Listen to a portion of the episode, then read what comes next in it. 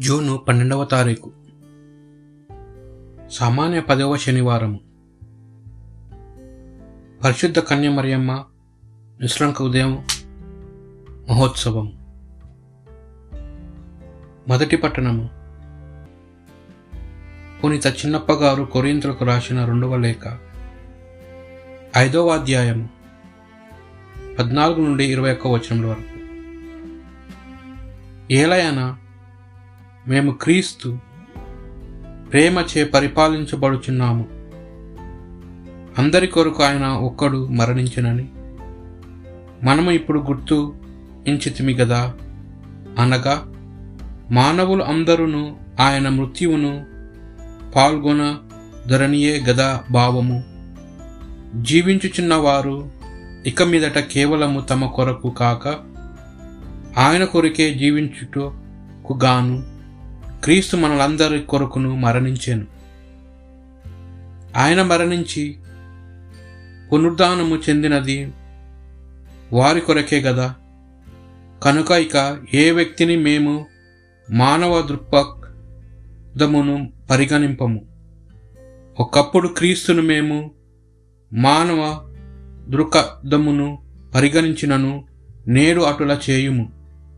కావున ఎవడైనను క్రీస్తునందున ఎడల అతడు నూతన సృష్టి. పాతవి గతించెను ఇదొక క్రొత్త వాయను. ఇది అంతయు దేవుని వలన జరిగినది. ఆయన క్రీస్తు ద్వారా మనలను తనతో సఖ్యపరుచుకొని ఇతరులను కూడా ఆయనతో సఖ్యపరచు ప్రేషిత కార్యమును మాపై పెట్టెను.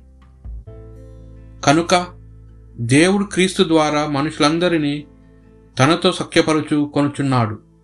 అనునదే మా సందేశము. ప్రజల పాపములను వారిపై మోపక ఆయన అటులా చేయుచున్నాడు. అంతేగాక ఆ సఖ్యతను గూర్చి సందేశమును బోధించు పనిని మాకు అప్పగించి ఉన్నాడు కనుక మేము క్రీస్తు రాయబారులమై క్రీస్తు కొరకు మాట్లాడుచు ఇదిగో మేము ఇట్లు వచ్చితిమి. దేవుడే మా ద్వారా మేము ఉద్బోధించుచున్నాడు.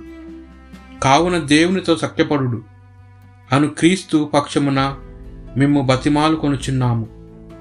క్రీస్తు పాపరహితుడు. కాని దేవుడు మన నిమిత్తమై ఆయనను పాపముగా చేసెను. ఏలయన ఆయనతో ఏకమగుట వలన మనము దేవుని నీతిగా రూపొందింపవాలని అటులా చేశాను. ఇది ప్రభు వాక్కు. భక్తి కీర్తన. ప్రభువు కరుణామయుడు దయాపూరితుడు.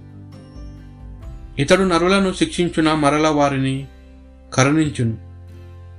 నరులను పాతాళముకు అనుదొక్కును మరలా వారిని అచ్చట నుండి పైకి కొనివచ్చును. అతను నుండి తప్పించుకున్నవాడు ఎవడునూ లేడు.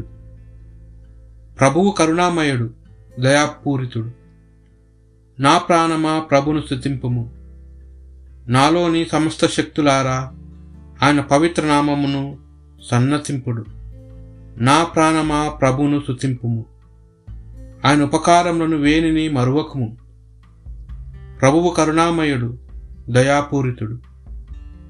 ఆయనని పాపము నెల్లా మన్నించును. నీ వ్యాధునెల్లా కుదురుచును. సమాధానం నుండి నిన్ను కాపాడును.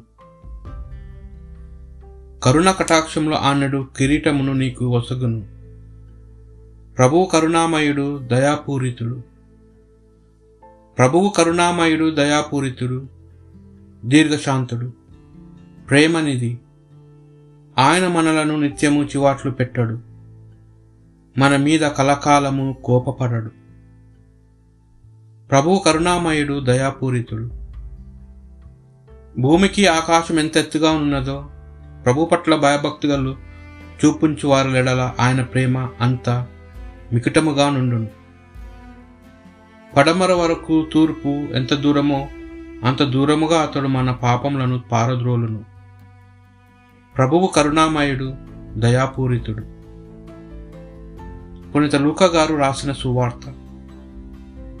రెండవ అధ్యాయము నలభై ఒకటి నుండి యాభై ఒక్క వచనముల వరకు. ఆయన తల్లిదండ్రులు ప్రతి సంవత్సరము పాస్కా పండుగకు ఎరుసలేంనకు వెల్లడివారు.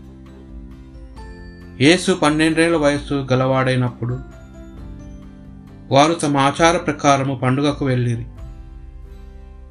పండుగ దినములు ముగిసిన పిదప వారు తిరిగి ప్రయాణమైరి కానీ బాలయేషు ఎరుసలంలోనే ఉండిపోయాను. తల్లిదండ్రులు అది ఎరుగరాయిరి. యేసు యాత్రికుల సమాహంలో ఉండునని భావించి ఒకనాటి ప్రయాణము కొనసాగించిరి. అప్పుడు వారు తమ బంధువులలో పరిచితులలో బాలుని వెదకనారంభించిరి వెదికి వెదికి వేసారి ఆయన కొరకై వారు ఎరుసలేంనకు తిరిగి వచ్చిరి. మూడు దినములైన తరువాత దేవాలయంలో వేద బోధకుల మధ్య కూర్చుండి వారి బోధనను ఆలకించుచు తిరిగి ప్రశ్నలు వేయుచున్న ఆయనను వారు కనుగొనిరి. ఆయన సమాధానములను వినివారు ఆయన వివేకమునకు విస్మయముందిరి. యేసును చూచి తల్లిదండ్రులు మిక్కిలి ఆశ్చర్యపడిరి. అప్పుడు తల్లి ఆయనతో కుమారా ఎందుకు ఇట్లా చేసేతివి? నీ తండ్రి నేను విచారముతో నిన్ను వెతుకుచుంటిమి అనేను. మీరు నా కొరకు ఎలా వెతికిర్తిరి నేను నా తండ్రి పని మీద ఉండవలనని మీకు తెలియదా? అని ఆయన బదులు పలికెను.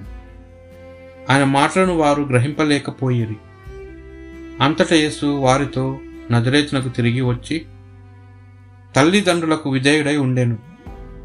తల్లి మరియమ్మ ఆ విషయములన్నీ మనసున బదులపరుచుకొని ఉండెను. ఇది ప్రభువు సువిశేషము.